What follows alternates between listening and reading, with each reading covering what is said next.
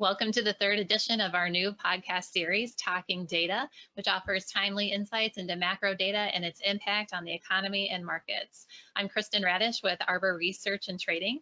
Our podcast features Jim Bianco of Bianco Research. In today's installment, I'll be interviewing Jim to gain his insight on last week's sell-off in the stock market. Jim, the last three days, um, the S&P is down approximately 7%, um, quite a bit going on uh, let's talk about speculation in the stock market. Is it a case of not so fast, my friend? Yeah, it might very well be. Uh, I think the misdirection that a lot of people have had over the last several days is they look at all the statistics in the stock market in terms of volume, who's playing in the market, what they see, and they come to the conclusion that there's not a whole lot of speculation in the market. And I understand that. But look over in the options market of listed options. So options on Apple, options on Facebook, options on IBM or GM, 2,300 of them or so trade that way. And there is rampant speculation in that market, probably exceeding the frenzy that we saw at the 2000 tech bubble peak 20 years ago. Now, what's leading the, the charge on this, and this is a bit of a controversy, is there's a big player, SoftBank, the um, conglomerate, a tech conglomerate out of uh, Japan, that supposedly bought billions of dollars worth of options to buy stocks of the FANGs. But the data says that really it's retail traders that have been going ballistic buying options on all kind of stocks, especially the FANG stocks it's become their way to trade the market and it's become their way to day trade the market. One quick stat for you 75% of all options that trade have a maturity within two weeks. So they're trading options that, that expire within two weeks, and they're either going to make money on those or not make money on those. Most likely, they're just day trading them anyway, and you day trade them because they have a lot of uh, of uh, leverage and speculation. So Bottom line is there is a tremendous amount of speculation. And if you were looking for a speculative peak to mark a high, you have it right now in the in the options market. Hmm. So is this comparable also if you think back to like the tech bubble of the 2000s? Yeah, it, it is comparable to that in that uh, that you had a speculative peak back then, but the difference was people were speculating in stocks back then. Now they, be, they seem to be speculating in options right now. Why options? Because options provide you a lot of leverage. You buy one with a strike price near at the money. You pay a few hundred dollars in premium. You might lose all your premium, but it's only a few hundred dollars. But if you're right and the stock goes up, and that was the story of August, you can make multiples of your money in just a few days. And so that is really launched them off. So yeah, we saw speculation like this directly in stocks in 2000.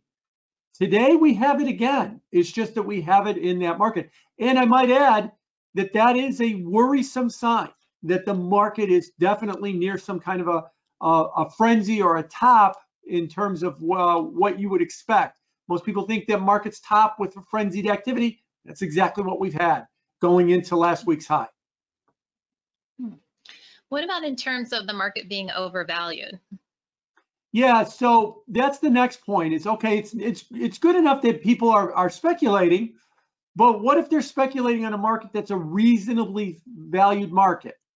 Uh, and the uh, unfortunately, the answer there is that it's not. If you look at most of the metrics that Wall Street likes, like the metrics of um, earnings, the price earnings ratio, and the like, the market might be the most overvalued it's been since the tech peak, which was the all-time peak speculation that we've seen. Now, what you've got is, let me use Wall Street's favorite metric. Uh, the price, the S&P divided by Wall Street's estimate of the next 12 months earnings. And remember, Wall Street's bullish. They think that the earnings are going to recover. They think the economy is going to be fine. They think there's going to be a vaccine and everything's going to return to normal. You're paying 26 times the earnings for uh, you're paying 26 times for earnings based on the current value of the S&P. That is even more overvalued than it was at the 2000 peak. Now that's not the only metrics that's like that. Price to EBITDA, trailing earnings, uh, market cap to GDP, a bunch of other metrics are in that range as well too. And the forward earnings, whether you're talking about value stocks or growth stocks or mid cap stocks or small cap stocks, they all kind of say the same thing is that we are paying record amounts for stocks relative to their valuations as well too. Now that goes hand in hand with the speculation, right? Uh, the speculators have have boosted stocks and they boosted them so much that they seem to be greatly overvalued. Are there any other examples that you can provide um, in regards to the overvaluation? Yeah, you know, usually not all markets peak with overvaluations, but some of them do. Obviously, 2000 was an example of overvaluation. 2007 actually wasn't really example of an overvalued market. It, it, broke down because of the of the way that the housing market broke down. 87, the the peak in 87 was a valuation peak uh, as well too. The 98 peak was not. Then the market sold off and recovered into the 2000 peak. So not every decline has to start from a point of overvaluation, but when they do, it is particularly worrisome, and this one did. So given that we've been talking about um, speculation and overvalued, would it be fair to say that your outlook might be leaning towards bearish? Yeah, that's a good question. You would normally say, oh, look, you said that there's way too much speculation and the market's overvalued. That's it. You're a bear now, uh, and you think that the market's going to fall apart. That's true, except, and this is a big except, you've got something different this cycle that you haven't had in other cycles. The Federal Reserve is full in in trying to support financial markets under the guise of financial stability. Federal government is full in in trying to support markets as well too. There was even talk today as we talk about potentially being a bill in Congress to bail out the airline industry. So while you've got all of these worrisome signs, the offset to that is the Fed's got an unlimited printing press that they could create money out of thin air and support the markets as much as they want. Federal government is there ready to make sure that no industry or no big companies fail and go down as well too. So they're going to push back on this as well. If Jay Powell came out today and gave a speech and said, look, we're not going to intervene in markets anymore, I'd be really bearish right now because then you'd be stuck with way too much speculation in an overvalued market. But as we found in March, when they started throwing kitchen sinks, that was the phrase we were using, they were throwing one kitchen sink after another to try and stop the market decline. Eventually it worked. And you could see something like that now. Now, as you mentioned, we're only down 7%. I doubt the, the Fed is going to step in, you know, at a 7% decline and start arguing that they should be doing stuff. But if this decline keeps going from here, it's very possible that we could see the Fed step in, and then that becomes kind of your offset. So I would put myself solidly in the 10 to 15% correction camp, as and we're halfway there at 7%, as opposed to being an outright bear, at least for now, because I think before we have to talk about the market's going to have a serious 15% or more decline, we're going to have to have a we're going to have to fight through this idea that that the might of the federal government, especially before an election, and the Federal Reserve printing money out of thin air to try and stop the market, that it will just overwhelm that and keep going down. Eventually, I think, you know, eventually somewhere in this cycle that will happen, that the Federal Reserve will not be able to tolerate, will not be able to support markets at the wrong price but I'm not so sure that that eventually is now in this cycle. So it might work. So that's why I'll stick with a co correction as opposed to being a full blown bear, at least for now. Any other warning signs or things we should be looking for? Yeah, um, you know, there's a couple of other things to, to really focus on. It's September right now, and I think um, the two other warning signs I'd be looking at is one, if you look at the alternative data, and we highlight this a lot, the high frequency data that comes out daily, whether it's on mobility, like Apple Mobility, tracking how far you move with your phone every day versus what you did before the pandemic, or OpenTable with restaurants, or Homebase with the amount of people that are filling out hourly uh, uh, cards to get paid from their 600,000 customers that they have. It seems like the economy stalled, the recovery stalled around late July. Not reversed. We went down hard with the shutdowns. We recovered a good amount of it, but now we've stopped with the recovery and we're not quite making it back to pre-pandemic levels. One of the assumptions the markets got built in with these high prices is we are going to recover all the way uh, as well. So I'm worried that the economy is not doing better. Oh, but wait till a vaccine comes. Everybody knows the vaccine's coming at this point. They keep telling us every other day we're going to get a vaccine. The only question is whether it's going to be before or after the election. The other worrisome sign, I think, is going to be the election. Uh, later this week, we'll do another podcast on the election.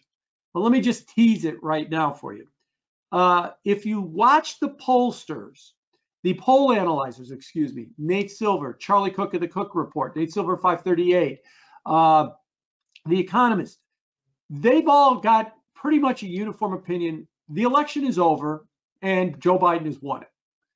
If you look at the betting markets, and I'm not just talking about predictit.org, which is the largest betting market in the United States, but the London bookies all the way around the world, they've got this closer to 50 50. Not that Trump's going to win it, but that it is still a very much a toss up race right now. So there's a divergence between the two.